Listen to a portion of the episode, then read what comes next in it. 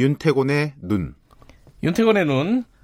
의제와 전략그룹 더모아의 윤태곤 정치분석실장 나와 계십니다. 안녕하세요. 네, 안녕하세요. 오늘 정치권 얘기 좀 이어가 볼게요. 총선 모드로 다 들어갔죠, 사실상? 그렇죠. 뭐 총선 기획단이 양당에서 다 뜨고 또 중진들 불출마시키자, 물갈이하자 이런 이야기 나오고 실제로는 정기국회 끝나면은 본물 터질 거예요. 이런 식의 이제 흐름들이. 네. 그리고 국민들은 아직 솔직히 총선에 대한 관심이 덜한 것 같고. 그래요. 하지만 분명히 여의도는 장이 서고 있다. 이렇게 언론들도 관심이 뜨겁죠, 그렇죠. 사실은.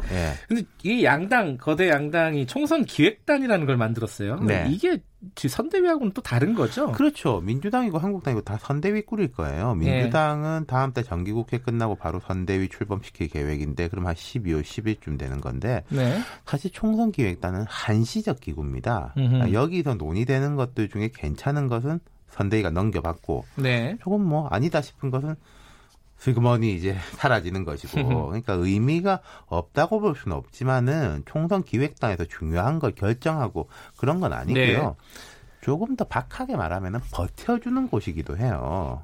뭘 버텨준다는 거죠? 자, 예컨대 민주당의 경우에 뭐 이낙연 총리가 당으로 돌아와서 무슨 역할을 맡고 또 뭐 여러 정당들이 누구는 공천 탈락시키고 누구는 영입하고 전략공천 막 이런 시점이 있을 거 아니겠습니까? 12월부터 이게 시작이 됐던데 그때까지 버텨주는 거예요. 그러면서 좀 좋은 이야기하고 민심 수렴하고 뭐 한 카드를 이제 한두 개 던져봐가지고 아, 이 카드는 괜찮구나, 이 카드는 별로구나라는 걸 이제 걸러주는 정도의 역할을 하는 거죠. 선대위 뜨기 전에 본격적으로 그렇죠. 뜨기 전에 분위기도 잡고 맞습니다. 그런 역할을 하는 거군요.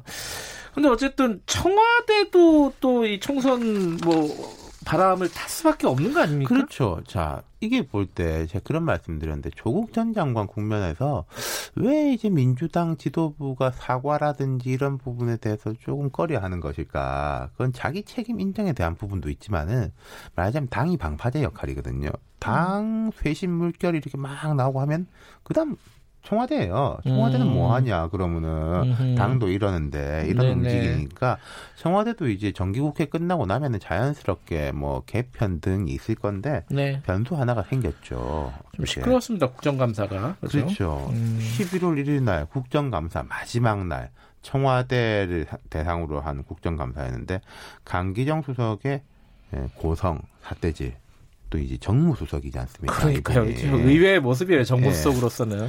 그리고 강기정 수석 때문에 묻혔는데 이날 보면은 노영민 실장, 강기정 수석, 이호승 경제수석, 이호승 경제수석은 경제성장률 전망치 어떻게 되냐 그러니까 대답 안 하고 가만히 있고 그런 모습이었거든요.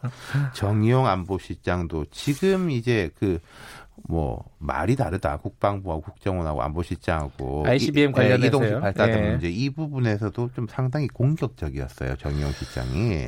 그러니까 강 수석은 사실 좀 캐릭터가 원래 좀 그런 캐릭터가 있다. 그러니까 뭐 속도 말로 괄괄하죠.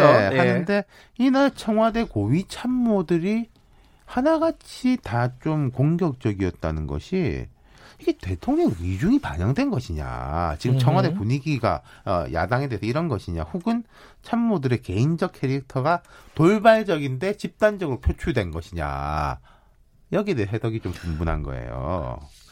어떻게 보세요? 이거 좀 헷갈리네요. 저는 좀 둘 다 섞여 있는 거 아닌가 싶은데 그런데 여기서 좀 떼서 보면은 강기정 수석에 대해서는 여당 내에서도 심했다. 특히 이제 정무수석이. 그리고 지금 연말 이 시점이라는 게 뭡니까?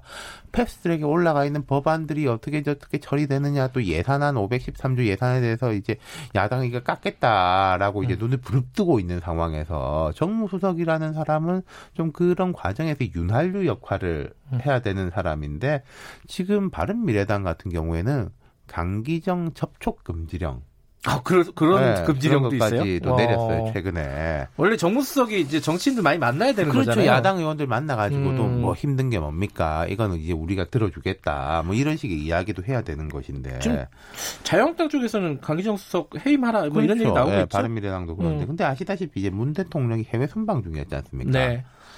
어제 늦게 귀국했어요. 그럼 오늘 오후쯤에는 뭔가가 여기에 대한 메시지라든지 입장이 나오기는 할 건데 이런 면이 있어요. 현실적으로 강기정 수석 한 명을 해임하기도 어려워요. 네. 지금 이제 청와대 개편하고 개각은 빨라야 한 12월 정기국회 이후에 연동돼서 가는 것인데 네. 여기서 강기정 정무수석 한 명만 덜렁 교체하냐 그럼 또 그 교체할 사람은 누가 있느냐 등등등의 문제. 그런데 네. 야당이 이런 이 압박을 하는 거. 지금 국회 운영위원회에서 이제 7일 날 전체 회의 열기로 했는데 네. 그 예산 심의 때문에요. 네, 네. 안 한다 그러거든요. 밀어놨어요. 예. 그리고 여야 3당 간의 경제 민생 법안 처리 관련 첫 실무 회동도 최소화됐고 또 약간 멀리 내다보자면은 문희상 의장이 지금 한일 관계에 대해 가지고 뭔가 중재안에 대한 네. 것도 내놓는데 이것도 사실 국회에서 의논해야 되는 거거든요. 여기서 강기정 수석 문제는 되게 좀 껄끄러워졌다. 지금 국회가 움직이고 있는데 또 다시 약간 파행 비슷한 분위기로 가고 있는 거네요. 그러니까 이런 거죠. 그러면은. 청와대 입장에서 예를 들어서 비서실장이 유감 표명을 하면은 이걸 야당이 이 정도면 받아줄 것이냐, 혹은 뭐 대통령이 간접적으로라도 뭐라 말을 해야 될 것이냐에 대해 가지고 물밑에서 타진을 하는 역할이 사실은 원래 정무수석이 해야 되는 역할인데 나에 대해서 어떻게 하면은 되겠습니까라고 물어봐야 정상인데 모르겠습니다. 물어보고 있을 걸로 저는 기대를 하는데. 이 부분이 지금 이제 돌발적인 변수가 됐다. 어쨌든 이 문제로 인해서 청와대 쇄신 개편은 기정사실이 돼버렸다. 더더욱 시간 문제일 뿐이다는 거죠. 시간의 문제일 뿐이다. 그렇습니다. 어떤 방식으로든지 네. 진행이 될 것이다. 예. 고맙습니다. 감사합니다. 윤태곤 정치분석실장이었습니다. 김경래의 최강시사 2부는 여기까지 하겠습니다. 잠시 후 3부에서 뵙고요. 일부 지역에서는 해당 지역 방송 보내드립니다.